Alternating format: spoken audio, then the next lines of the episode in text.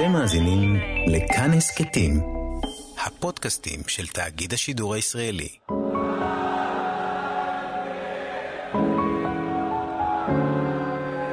שירת בתי הכנסת נדב הלפרין ואופיר טובול על השירים והפיוטים של הימים הנוראים. שלום לכם, אתם על שירת בתי הכנסת, תודה שחזרתם אלינו, תוכנית מיוחדת לקראת יום הכיפורים שמבקשת לצלול אל תוך עולמות הפיוט והתפילה. הפיוטים שאומרים בבתי הכנסת אה, ביום הכיפורים הם פיוטים שנכתבו בשפה העברית, השפה שאנחנו מדברים. אנחנו, אופיר טובול, שמגיש את כאן את התוכנית בחיבור בין אה, קפה גיברלטר לבין אש זרה. ובשעה הקודמת, כשהתחלנו לדבר על פיוטים, מיד זה הלך למקומות של הפיוטים המזרחיים, הספרדיים והפיוטים האשכנזיים, וחשבתי שזה משהו שנכון לנסות לדבר עליו. החיבור הזה או ההפרדה הזאת בין מזרח למערב. כן. תראה, אני חושב, אה, אתה מסתכל על אה, אה, רנסאנס הפיוט שקורה כאן ב, ב, בתרבות הישראלית בכמה, 20 שנה האחרונות? כלומר, דיברנו על זה שאומני מיינסטרים כמו ברי סחרוב, ולא מעט אחרים, מיכה שטרית ובאמת הרבה, אה, אה, אה, הוציאו אלבומים שלמים שמוקדשים לפיוט. קובי עוז, וכל פעם עולה לי שם נוסף.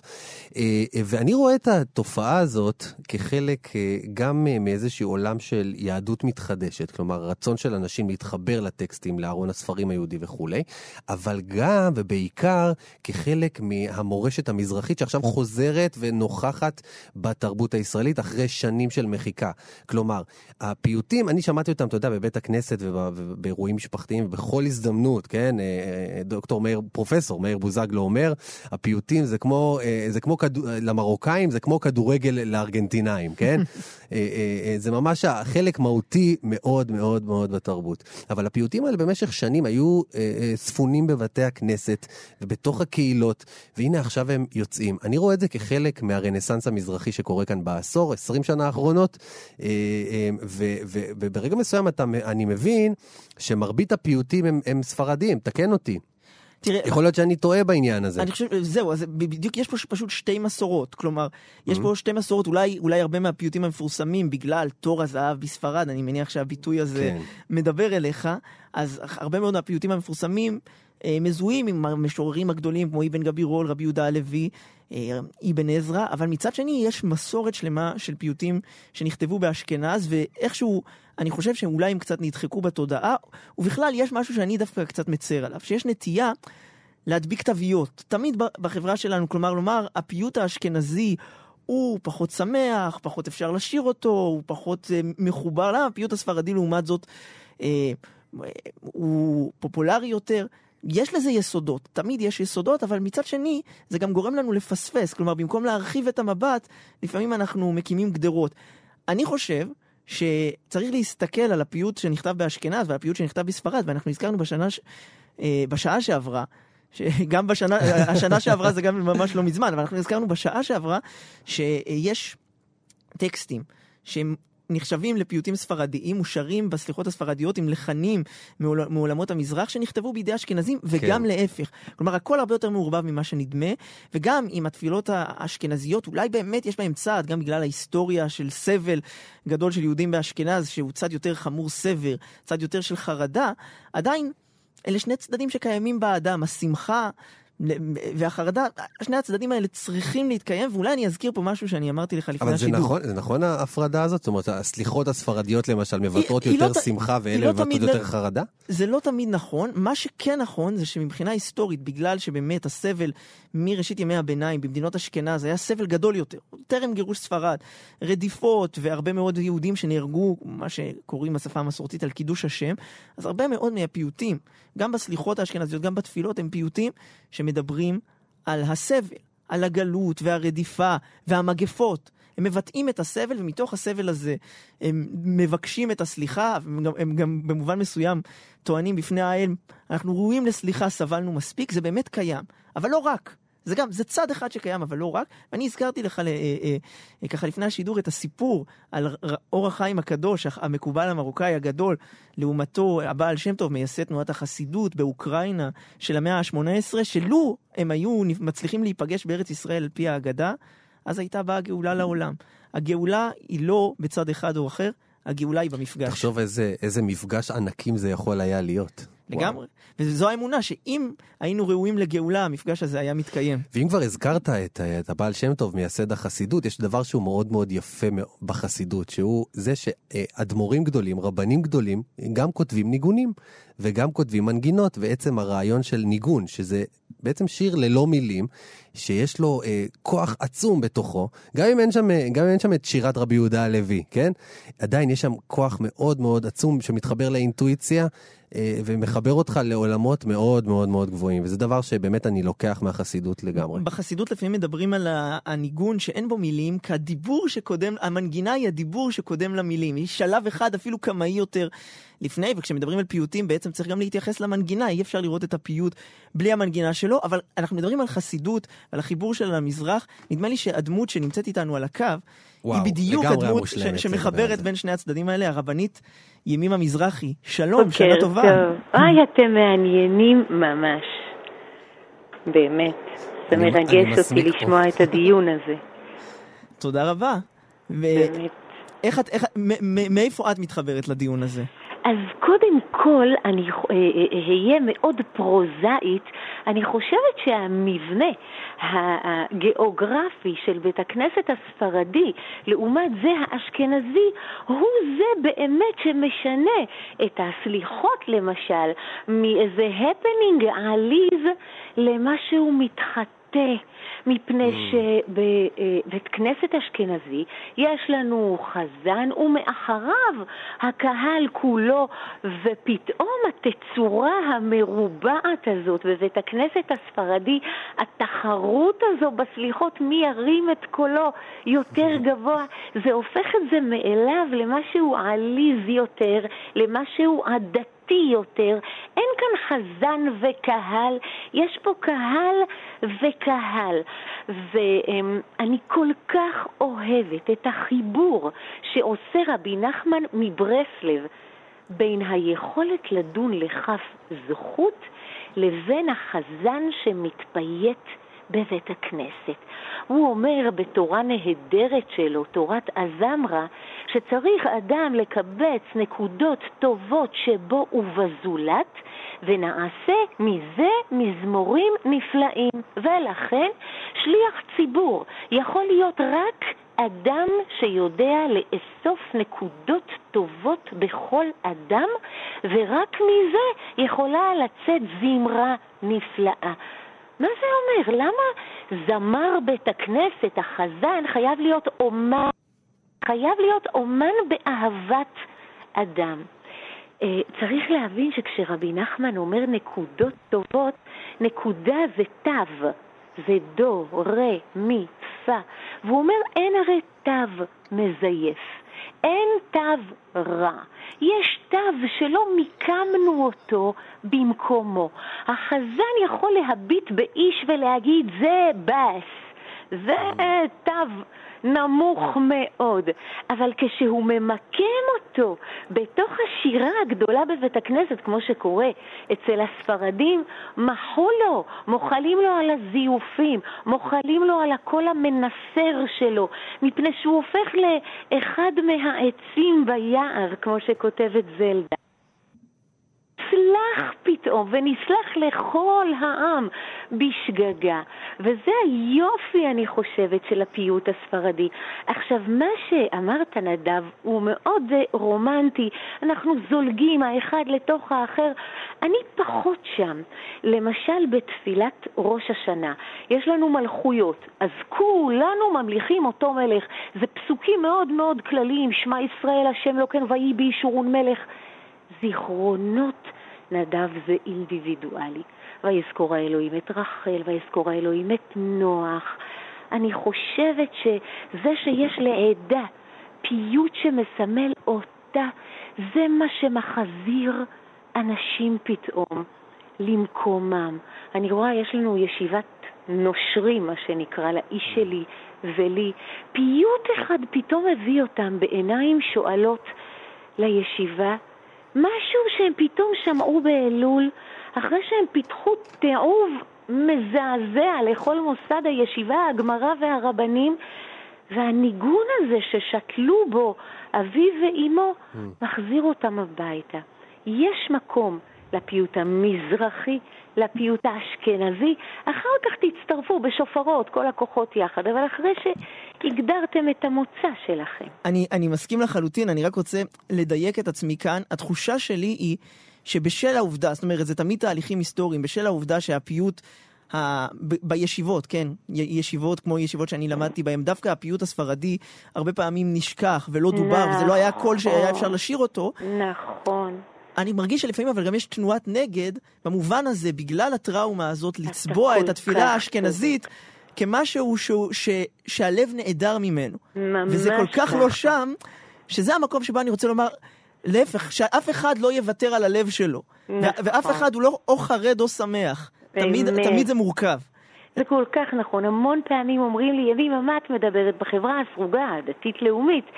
סליחה על, על המידור הזה, אה, אין גזענות. נכון, אצל החרדים יגידו אלה אשכנזים, אלה ספרדים.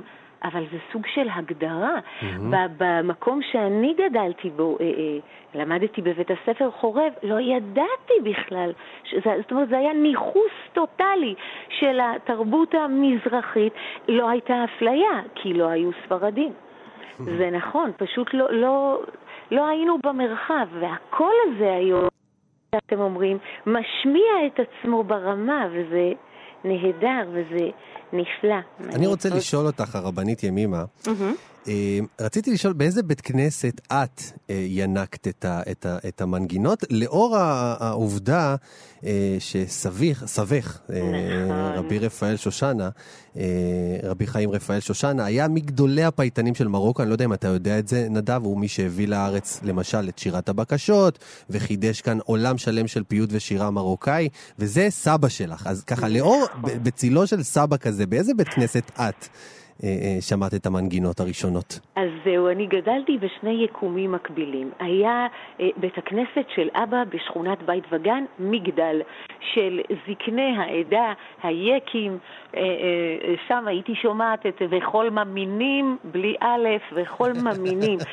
הייתי את רב אמנון ממגנצה, וואו, כשהתחתנתי עם חיים מזרחי, הרב חיים... אה, פתאום אה, התפללתי תפילה ספרדית עוד הפעם, כמו שבעלי אומר כשהתגיירת, ונעלם לי רבי אמנון ממגנצה, זה היה נורא. לא היה לי ראש השנה. ואז אה, חלף רבי אמנון, קיבלתי את עוקד והנעקד והמזבח. ופתאום עלו לי הפיוטים של סבא משיכון ו' בבאר שבע, והלב שלי פתאום פחד ורחב לבבי. אז סבא היה ככהן הגדול בשעתו ביום הכיפורים עם הז'לביה הלבנה שלו וכל העדה מאחוריו, פשוט לראות אותו צועד לבית הכנסת ומבית הכנסת. וואו. זאת הייתה החוויה העיקרית שאני זוכרת. מה, תארי, תארי, מה רואים? מה רואים? רואים אותו צועד? סבא שסלד מהערצה, אה, אה, מרוקאים יקים זה זן ש, שמצריך מחקר אה, מיוחד. הוא סלד מזה, סבא היה דייקן ויקה מדי קיץ הייתי יושבת בחום הלוהט של באר שבע, ליד מכונת הכתיבה עם הקלידים הירוקים שלו, ומדפיסה לו את uh, פירושי הפיוטים שלו בספרו העיר השחר, הספר הנהדר שלו. וכשלא הייתי מדייקת, הייתי סופגת ממנו נזיפות מזעזעות. זאת אומרת, הדיוק אצלו היה כלל הברזל בעבודת השם. הפיוט אצלו לא היה להתביית ולא להשתפך, זה היה להיכנס לתוך תבניות תובעניות מאוד, בט' ובתו, ואבוי לך אם פספסת mm. משהו. וסבא לימד אותנו דיוק בעבודת השם. אל תגזימו בכלום. היו מדויקים ביחסי בין אדם לחברו, ביחסי בין אדם למקום, אה, וכך אה, המעריצים שלו שמרו מרחק של כבוד. זו לא הייתה סגידה, זה לא היה נישוק ידיים. סבתא שלי מסועדה הייתה מעיפה את המעריצים ממנו, והוא היה פשוט אה, דמות שהבטתי בה מרחוק ואמרתי, כך אני רוצה, כך אני רוצה. יהדות חכמה, אוהבת, צינית אה, לא מעט, הוא זלזל בדת פשטנית, אמ, אור גדול.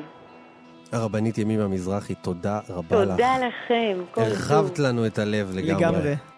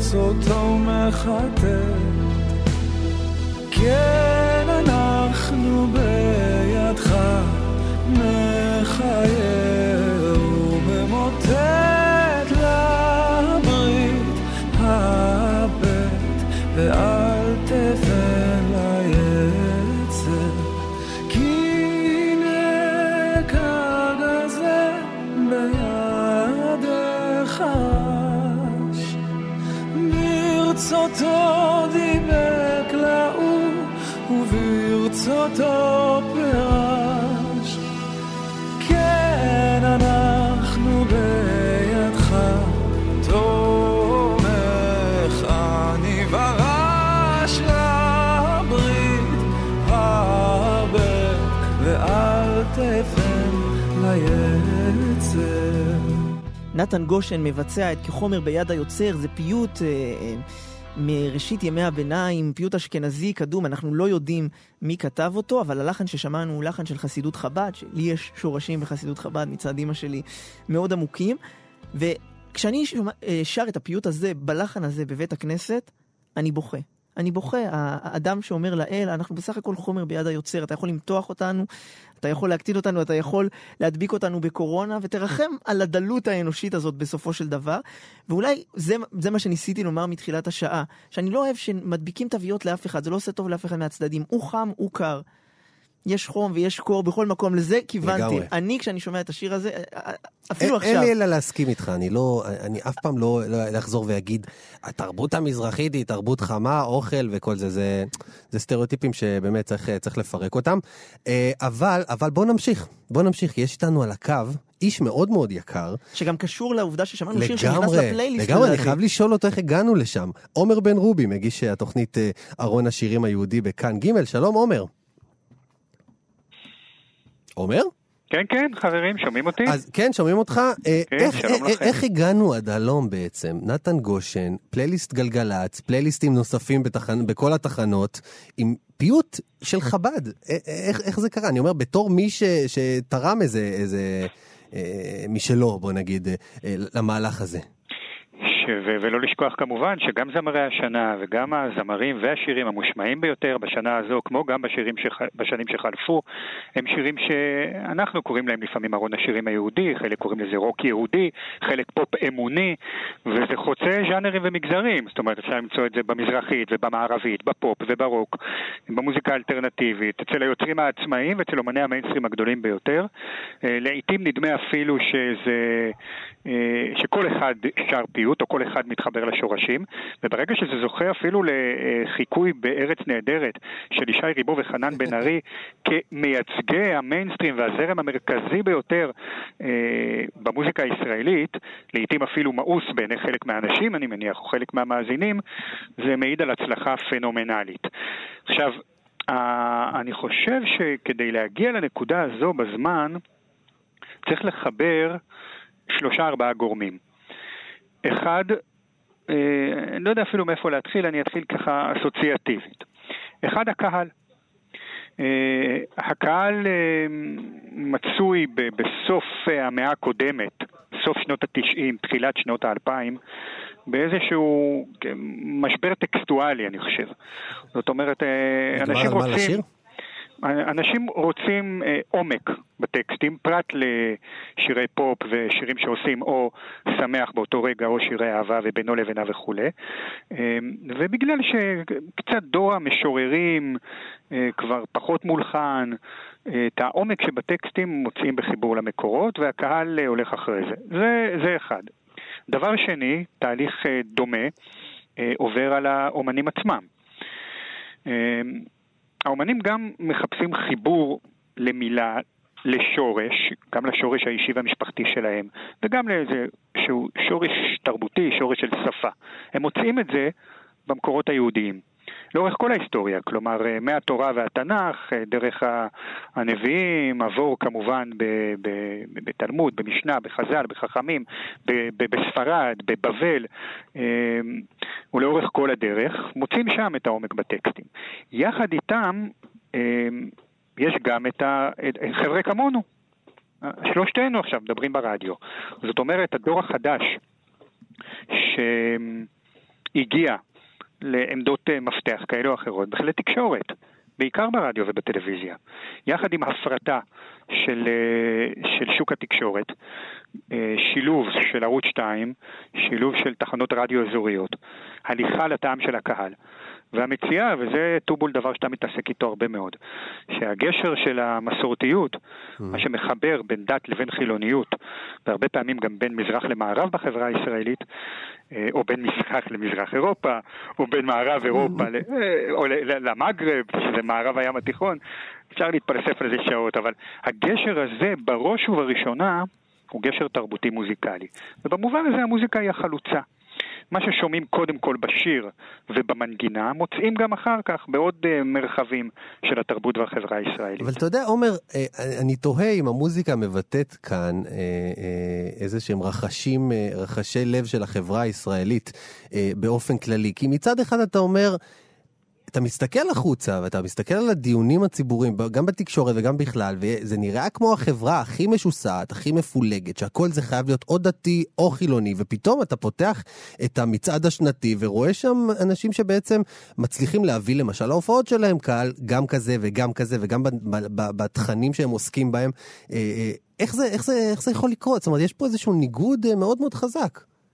אני חושב שהזרם המרכזי, האמצע, כל כך מושמץ בדרך כלל, שהוא הרוב המכריע של הציבור הישראלי-יהודי כרגע, אני מדבר על היהודי, כן. לצורך הדיון שלנו כמובן רק, אמ, מסתדר אחד עם השני. אנחנו רואים את זה.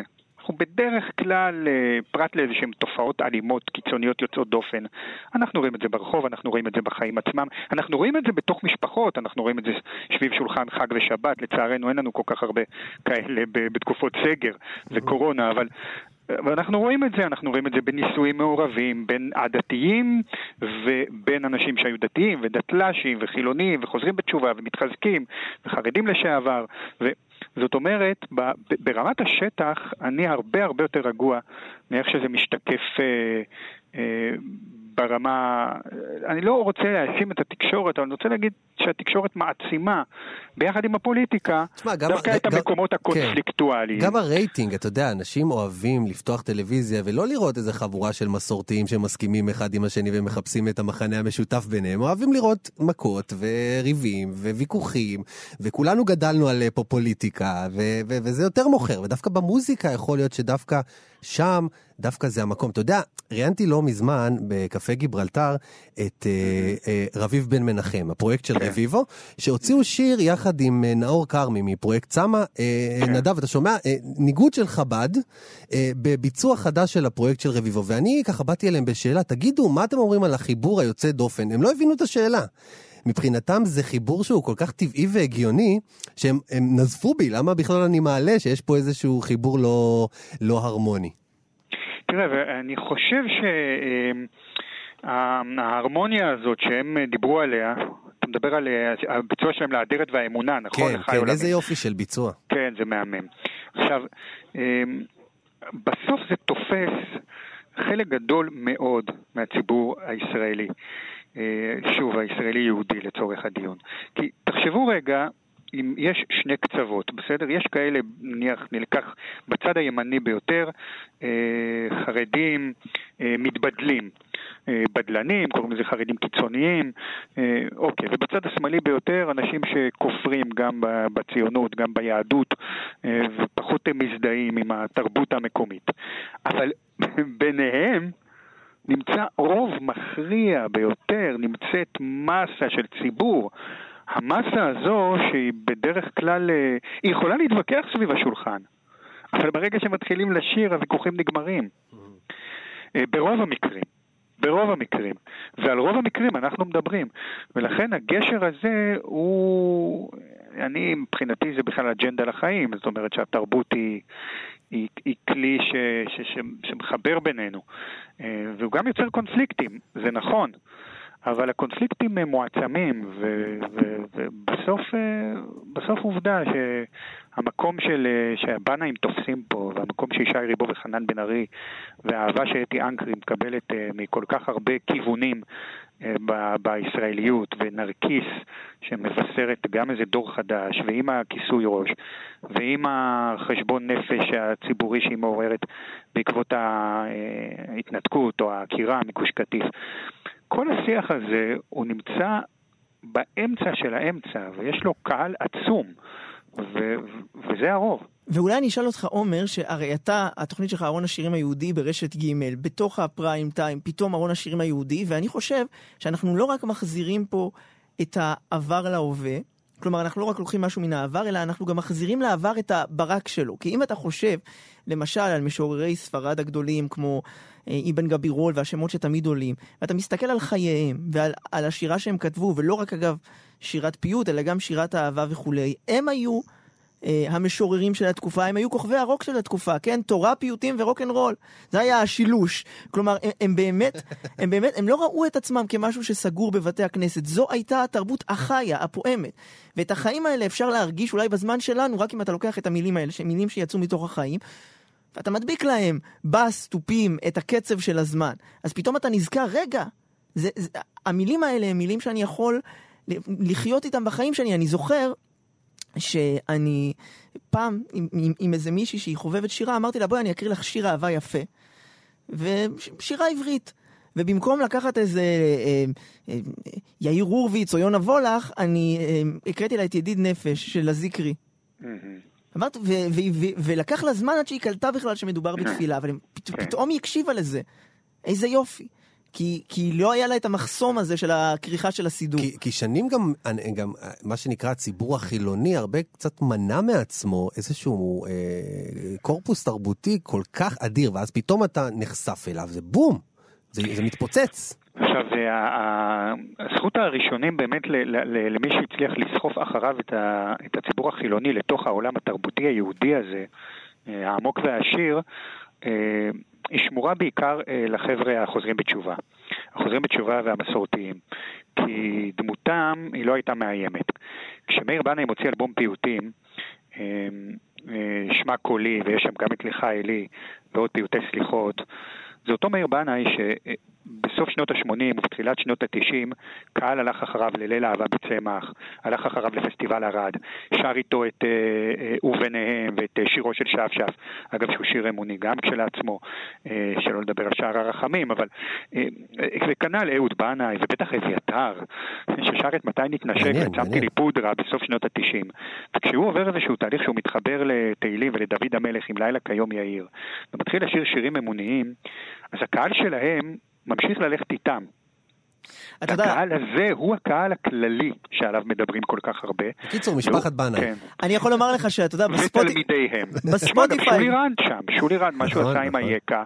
אה, אתה יודע, אם היה בא עם שיר דומה, אה, מישהו מאומני הזמר החסידי, נניח אברהם פריד או מרדכי בן דוד. לא היה עובר. לא זה לא היה עובר, לא באופן כזה. צריך מתווכים, צריך קונקטורים, צריך מישהו שינגיש את זה. אני חושב שהיופי הוא שהיום כשאני שוטף כלים ואני שם בספוטיפיי פלייליסט של אביתר בנאי, אז מתי נתנשק ותחרות, הופך לתחרות כלבים, שזה משלב הביניים שלו, ואז הופך להיות באמת לצמא לך נפשי, וזה אותו סיפור גם. אני לא צריך לחלק את הסיפור הזה, זה אותו סיפור. אתה יודע, אבל הייתי, אני הייתי בטוח, אה, עומר, שאתה הולך להזכיר את שמו של החלוץ, הגדול, שהרי היה הראשון בארץ לעשות את זה, ואתה יודע על מי אני מדבר, נכון? אני לא יודע, אני חושב שאתה מדבר אולי על הרב קרליבך? לא, אני מדבר על ג'ו אמר. אה, טוב. אגב, זה באותה תקופה, כמעט באותה תקופה, ג'ו אמר וקרליבך, זה נכון. אמ, אמ, אני חשבתי בשיחה הזאת עד לאן ללכת אחורה, אבל אתם צודקים. לא, אני אגיד לך למה, כי איפשהו בין ג'ו אמר לבין הרב קרליבך, לבין החבר'ה של הבנאים והדור של היום, שזה ישי ריבו וחנן בן ארי וכולי, ביניהם יש גם עוד אה, שתי אה, להקות שחשוב מאוד להזכיר אותן, של צלילי הכרם וצלילי האוד. כי מה שעשו שם, הם עשו מסורתיות בלי שבכלל קראו לזה ככה עדיין, זה היה נורא טבעי הרי, כן. ביהדות המזרחית, ובטח אצל התימנים, ובטח בשירים ובפיוטים של אבי ומדינה.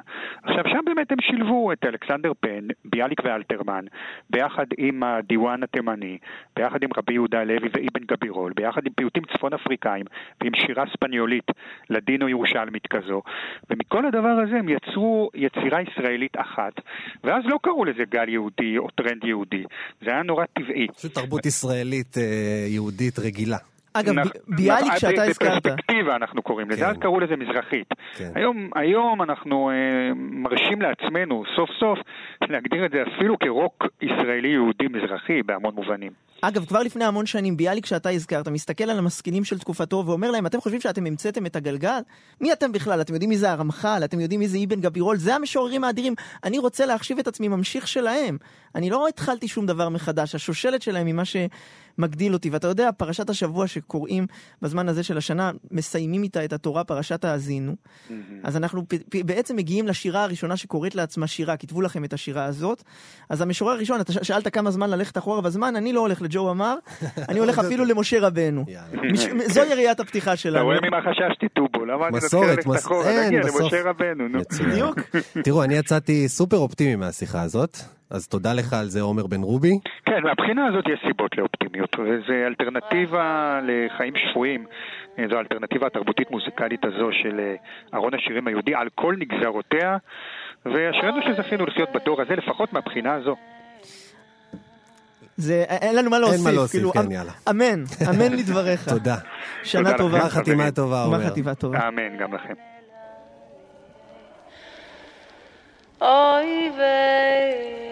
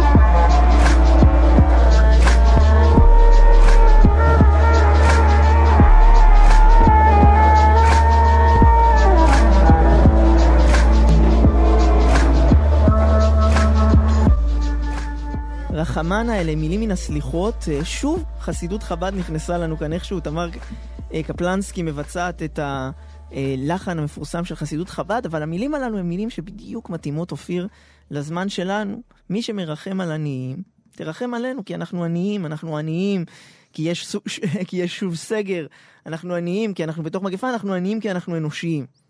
אולי, אולי זה גם מתחבר לזה שהאנושי הוא מתפלל, תמיד. כן. קצת שכחנו איך להתפלל, אבל אני חייב להגיד. אה, אתה יודע, גם, גם, גם מבחינת לאחל לאנשים אחרים דברים. אתה כל הזמן אה, רוצה, כל הזמן בתרבות, לאחל דברים ולהתפלל ולהתחבר למשהו שהוא נשגב ממך. וכאילו אני מרגיש שהעולם שאנחנו חיים בו היום, הוא קצת כל הזמן מושך אותך החוצה משם. תראה, סבתא שלי, זיכרונה לברכה, הייתה כל בוקר פותחת את היום בשיחה עם אלוהים. הייתה עומדת על המזוזה. כמו מנהג של אגב הרבה נשים אה, מרוקאיות, אה, אה, הייתה עומדת על המזוזה ו- ומדברת עם אלוהים בשפתה. זה היה בערבית, צרפתית, עברית, מה שזה לא היה, אבל היה לה חיבור מאוד אינטואיטיבי, ואנחנו חיים בעולם שהוא... לא יודע, אני מרגיש כזה עולם של מספרים כזה, הכל חייב להיות מאוד, ואז גם, גם הסידור שאתה בסוף מקבל, הגבר שצריך איזשהו תיווך, איזשהם טקסטים שיעזרו לו להתחבר, הוא קצת, אה, הוא אתה יודע, אנחנו צריכים, זה כמו איזה קביים, אנחנו צריכים עזרים כאלה, ואני מרגיש ש, ש, שצריך לעבוד על, ה, על, ה, על החלק הזה. אתה חושב שאפשר בכלל לעבוד, אדם שאין לו חיבור אה, אינטואיטיבי, האם הוא יכול... אה, לעשות משהו כדי להתחבר לשם? תראה, אני חושב שאנחנו צריכים להסתכל אחורה על התרבות שלנו. יש לנו נטייה, בגלל קצת אה, שיח ה... הדתה, הייתי אומר, אני, אני בתוכנית שלי, אני סופג משני הצדדים. יש דתיים שאומרים שאני לא מספיק דתי, ויש חילונים שאומרים, למה אני צריך שישמיעו לי אה, פסוק מולחן מתהילים? מה זו ההדתה הזאת? עכשיו, זה מצחיק לומר מה זו ההדתה הזאת, כי... אתה לא יכול לקרוא שירה עברית, למשל, אתה יודע שאני אוהב שירה, אתה לא יכול לקרוא שירה עברית בלי לקרוא תהילים. כל כך הרבה כן. ריפרנסים, כל כך הרבה רבדים של משמעות עובדים לך. עכשיו, יש אנשים שאם אני אגיד להם שזו שירה, הם יקשיבו לי. Mm. ואם אני אגיד להם שזו תפילה, הם לא יקשיבו לי, וגם להפך. ופתאום כשאתה אומר להם, תראו, כל אורך התרבות האנושית, כשבן, כשבני אדם כתבו, כשבני אדם הלחינו, תפילה זה לא רק, אה, זה לא רק איזשהו מוצר מוגמר, זה אה, רוח מסוימת שמנשבת בנפש, וזה קיים. ואתה יודע מה? אני חושב על אתי אנקרי.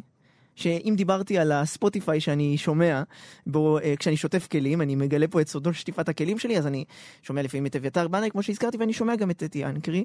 והספוטיפיי, כשהוא נותן לך uh, בעצם שירים ברצף מאותו יוצר, הוא ייתן לך מכל התקופות, הוא לא יבדיל בין תקופות ביצירה שלו בהכרח, ואז אני יכול לשמוע את אתי אנקרי של רואה לך בעיניים, אה, את אתי אנקרי של קראת לי אסתר, של השירים האלה.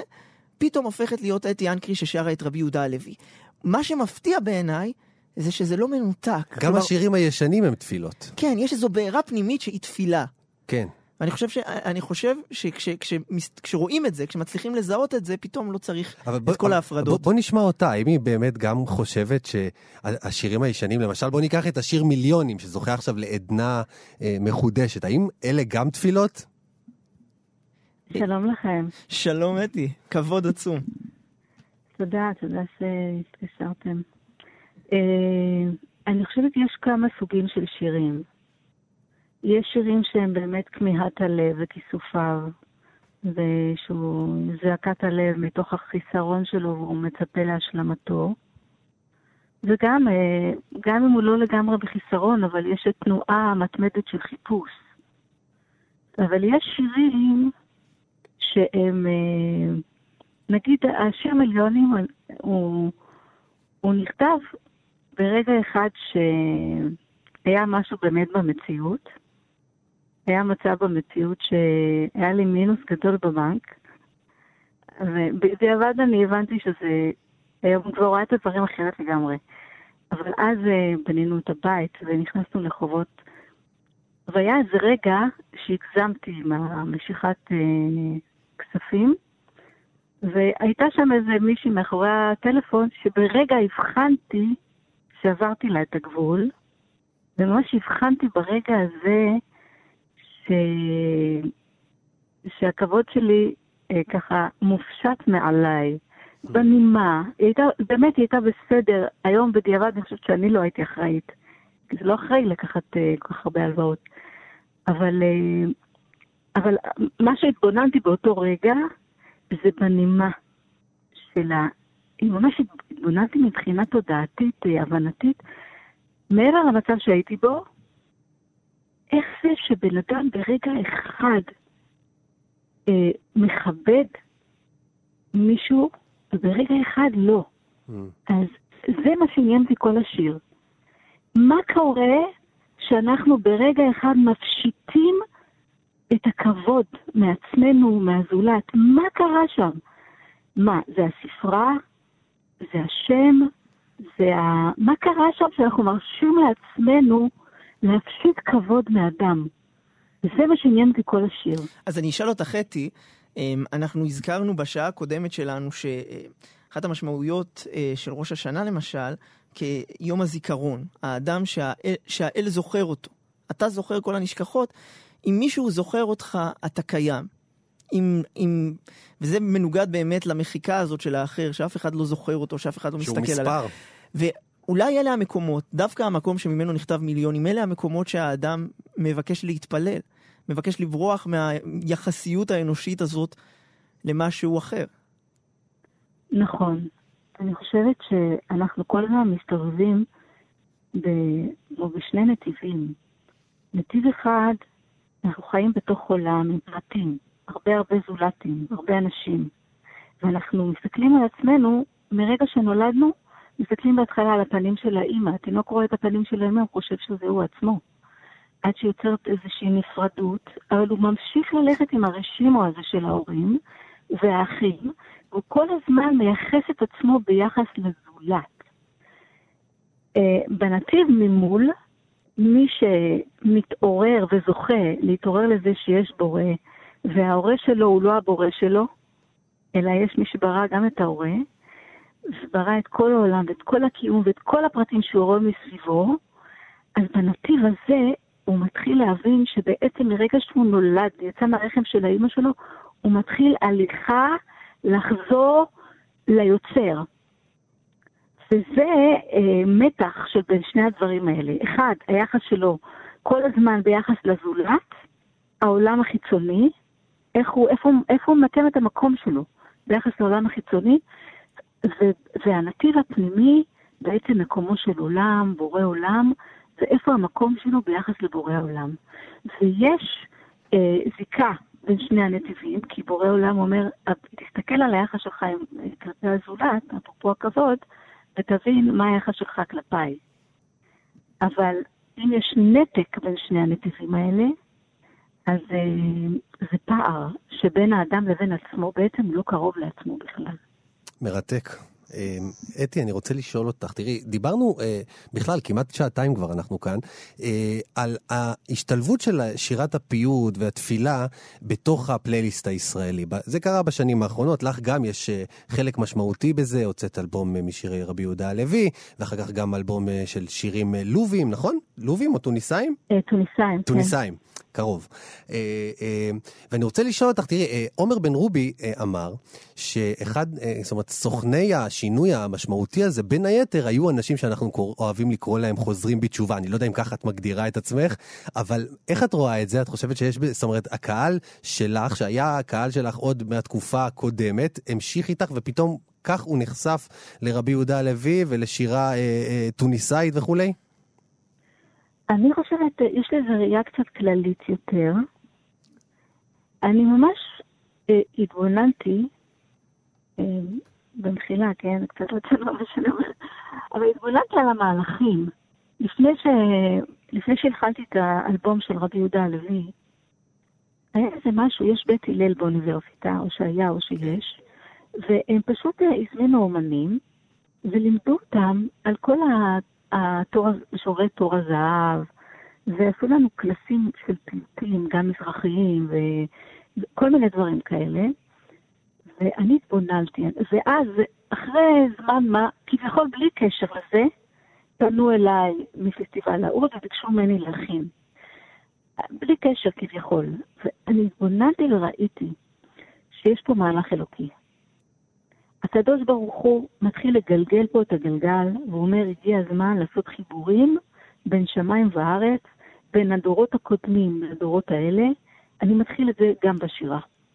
ואז הוא מעורר מישהו בבית הלל לעשות איזה לימוד, מעורר איזה עמותה להשקיע, מעורר אה, בפסטיבל האוד את המנהל פתאום לרצות להלחין ערב מקורי, והנה מתעורר פה זמר, מתעורר עוד זמר. ובתוך הדבר הזה, כמו קודם שני הנתיבים שדיברתי, יש גם נתיבים פרטיים. בתוך הדבר הזה אני מתעוררת לתהליך של תשובה, שהוא גם לא מקרה, אני חושבת שהשם דפק על דלתי והזמין אותי. אני באמת חושבת... איך הרגשת את זה אבל מהצד של הקהל? הקהל שלא היה מורגל בטקסטים כאלה ולא היה מורגל ב, ב, בשיח כמו שאת מביאה עכשיו, אה, איך ראית, זאת אומרת, איך הוא קיבל את זה, את המעבר, את השינוי? מדהים. מפליא ומדהים. ערב שלם של שירי יהודה לוי, שלא שרתי בו שום שיר שהם מכירים. זה היה מרתק. זה היה ממש מרתק. אני הייתי כולי ממש, הרגשתי שזה עילוי, שזה ערב של המילים שפשוט של רבי יהודה הלוי, זה, זה זכות למלל אותם. והקהל שותה וצמא, וגם התגובות שקיבלתי, ואני עדיין מקבלת תגובות על הדברים האלה. פעם אחת הייתי באיזשהו מקום, ותגובה פשוט היא ככה מזערית שמלמדת על הכלל. עוברת איזו אישה, בכלל לא נראית דתייה, לפחות בלבוש שלה, פונה אליי ואומרת לי, אני מודה לך על האלבום הזה, ואני רוצה להגיד לך שזה בכלל לא שלך. השם רצה להוריד פה משהו, לא יודעת אם אמרה השם, אבל היא דיברה על האלוקים, רצה להוריד פה משהו ונתן לך להוריד את זה, זה הכל, זה לא שלך, זה שלנו. ככה היא אמרה. אז זה בדיוק המקום שבו אני חושב, את יודעת, הביטוי הזה, זה בכלל לא שלך, זה לכאורה מנוגד לכל הלך הרוח של עולם היצירה אולי, אה, בתקופה שבה אנחנו חיים, שהכל צריך להיות נורא שלך. את, את אתי למשל הוגדר כן. כ singer songwriter. האומן היוצר. איך אני מביא את עצמי, כן. את האני שלי, אנשים מדברים, אני מביא את האני שלי, ואת באמת גם כתבת את המילים של השירים שלך. פתאום את מתחברת פה לאיזשהו, מה שהרב שטיינזלץ, שרק הלך מאיתנו, קורא לו צינור של שלושת אלפים שנה, פתאום את מתחברת לצינ... לצינור הזה, והמילים שאת שרה הם לא מילים שלך.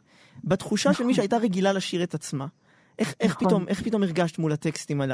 הללו? מול הרגע הזה? זה מחזיר אותי לשיר שהשמעתם לפני שהתחלנו את הריאיון. ומדובר על העניים. כשאני נחשפתי למשוררי תור הזהב, ולא מספיק רק לקרוא את זה, גם להלחין את זה, וממש להיכנס לעומק ולהתחיל איזה שיח פנימי, ממש עם המשורר עצמו. כאילו אני הוא מתעבר בי ואני מתעברת בו.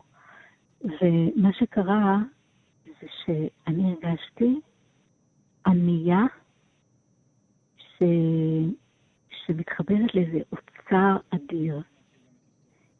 נגיד, דיברתם על קראת לי אסתר ודיברתם על רואה לך בעיניים, אבל באלבום הראשון למשל יש שיר שנחשפתי עליו בזמן האחרון, שנקרא כמה אשמה.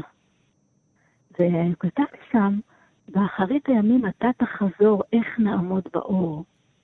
והכל יעמוד באחד כאחד. אין לי מושג מאיפה ידעתי שהכל יעמוד כאחד, באחד כאחד. אני לא למדתי תורה. באתי מבית מסורתי ולא למדתי תורה. אני חושבת שלמשורר, אפילו משוררים של ימינו, ואפילו איזו ילדה קטנה שכותבת באיזה מקום, כשיש עליה השראה, מצד אחד היא כותבת מהעולם הרגשי שלה, הנמוך, ומדי פעם יש איזה הבלחות ממש כמו נבואה קטנה, אבל אפשר לראות את זה בכל השירים שאנשים כותבים. זה אומנם מכוסה בכל מיני מילים, אבל אז פתאום אתה מגלה מישהו כמו רבי יהודה הלוי, שהוא כותב על עצמו, אבל הוא נשען על אברהם אבינו, והוא נשען על דוד המלך, כי יש לו ידע עצום ומקובל. ואתה רואה שהוא שוחה בים של אמונה ודעת, וגם הוא מכניס את עצמו, את הטיפה הקטנה שלו, בתוך הים הגדול הזה. זה אושר, זה אוצרות גדולות, גדולים. ואני חושבת שמה שקורה, כשבן אדם כאן, בתקופה שלנו, יושב בבית לבד וכותב איזה שיר ומעלה אותו ליוטיוב, אם אתה טיפה פותח לו אחר כך דלת ואומר לו, בוא תשמע. לפני שלושת אלפים שנה, אלפיים שנה, אלף שנה, ישב עוד בן אדם וכתב, אבל הוא נשען על אברהם אבינו. הוא מתחבר אליו, זהו, הוא מתחבר לנהר הגדול. איזה יופי. וואו, אז אנחנו, הלוואי שנצליח להכניס את עצמנו לתוך, את כינית את זה, הנהר הגדול הזה של היצירה היהודית. שטיינזלץ קרא לזה צינור, היא קוראת לזה נהר, מעניין. כן. צינור ו- הוא קצת מצמצם אותך, והנהר הוא הוא טוב, הוא אני, פתוח. אני חושב שהוא קצת מעניין. ניסה להתחבר למושג הקבלי של צינורות השפע, מעניין. אבל אה, כן, אבל... איזה, איזה כבוד לדבר עם אתי ינקרי. עכשיו דיברנו שעתיים כאן, ו, ובסוף, בסוף כאילו, לדבר עם מישהי ש, שהיא היא, היא הובילה את הדבר הזה, כלומר, היא יצרה את הדבר הזה, היא לא מדברת על, היא עשתה היא, את. היא הדבר. היא הדבר, בדיוק. כשאנחנו מדברים, היא, היא הדבר, היא המהפכה. לא, אז אני חייבת רק אה, אה, לציין שהקדוש ברוך הוא מסובב את כל הדברים, באמת. כי כשאני רוצה ליצור, אם יש לי רצון אישי ליצור, זה לא יעזור לי. אני יכולה לעמוד ריקה ימים שלמים, עד שהקדוש ברוך הוא פתאום מביא לי איזה שיר. איזה יופי. ואנחנו ניפרד מן השעתיים הללו עם הביצוע שלך לאל נורא עלילה, יחד עם אה, אה, דוד דאור. אה, ואני חושב ש... שבזה אנחנו גם, אנחנו היום באמת צריכים שהשער שנדמה שננעל עלינו, נסגר עלינו, ייפתח. זה, זה בוער מתמיד, הב- הבקשה הזאת. גם כל כך אה, לא יודעים וחסרי אונים לגבי מה יהיה, מה, מה, מה ייחתם השנה. אה, בעזרת השם, רק טוב. תודה תודה רבה רבה. לך, אה, אתי תודה אנקרי, לכם, תודה ונגיד רבה. תודה גם לעורך של המשדר אלעד ברנוי, למפיק אבי שמאי, לטכנאי יוג'י גבאי, תודה רבה לך, נדב אלפרין. תודה רבה, אופיר טובול. היה תענוג, היה פיוטי מאוד. ממש. דברי